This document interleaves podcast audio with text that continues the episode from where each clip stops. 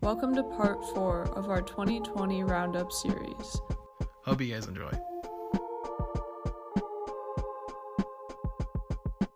And then we saw Ma Rainey's Black Bottom, which completely carried by its acting alone, yeah. honestly, because it's this technical aspects I could I could go on and on about. Not knowing that.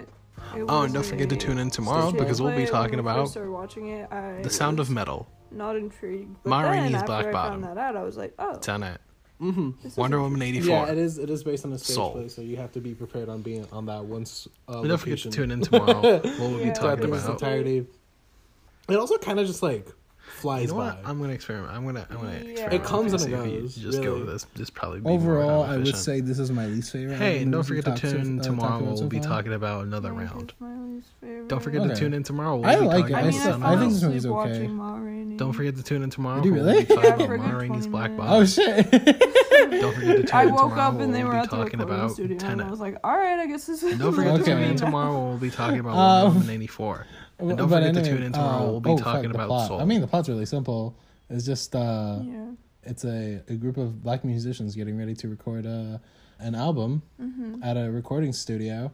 Set In in the th- Chicago. It's in Chicago in thirty five, I think.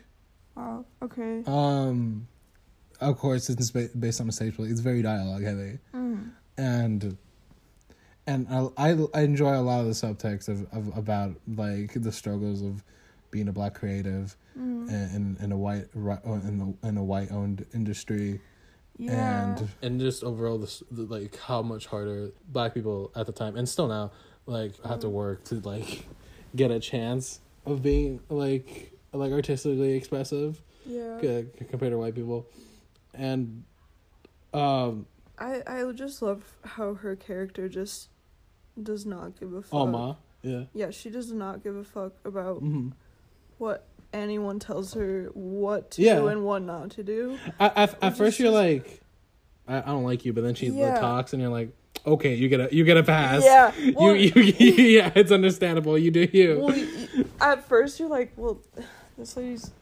kind of annoying. yeah. she thinks she's all that, but then you Mhm. hear her sing, and then you see what she's going through, Uh huh. and then you start feeling for her, and then you see how talented she is and how she should not take any shit from Yeah. the studio owner and Yeah. All the acting this is really fucking good. uh huh. Um, especially Chadwick Boseman. I know we talked about it Yeah. earlier, but it is so crazy how the man was uh, forty three at the time of filming. He And looks He looks like he's like. he's our age. No, he doesn't. He looks like he's in his he- 20s. yeah, he does look like he's in his twenties in that movie when he's like playing thirty five. I think Oh, I thought he was he's in his thirties in the movie. They they Oh. mention his age, but like he pulls off young and scrappy so fucking well. yeah. Uh-huh. he's like a time traveler that man um Yeah, and he yeah, I just believed every second of everyone's uh-huh, performance. absolutely It's incredible. I, I guess i can talk about like um the other aspects of the film that aren't so strong Mm-hmm. um the filmmaking at hand of like when you look at it in surface level it's pr- it's it's fine it's good the editing is, is okay It's not on film. that's not why Oh no, Uh, I- no, no, no, no! It's not black and white. this film would have worked better in black and white.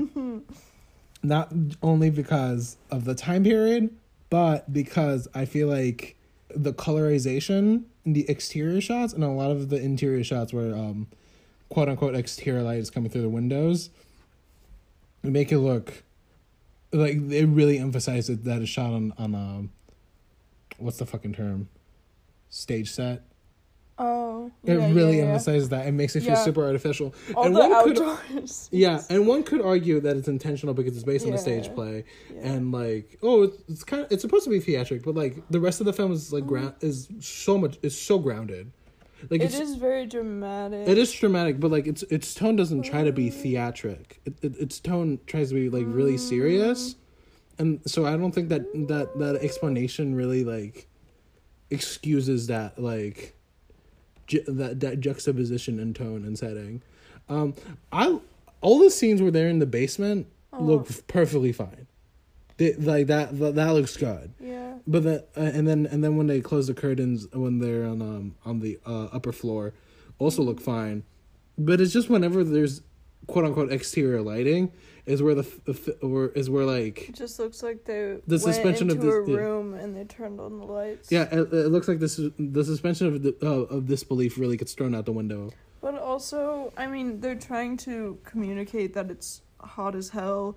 And when they walk in, they're all like sweaty as fuck. And Yeah. They're like, ah.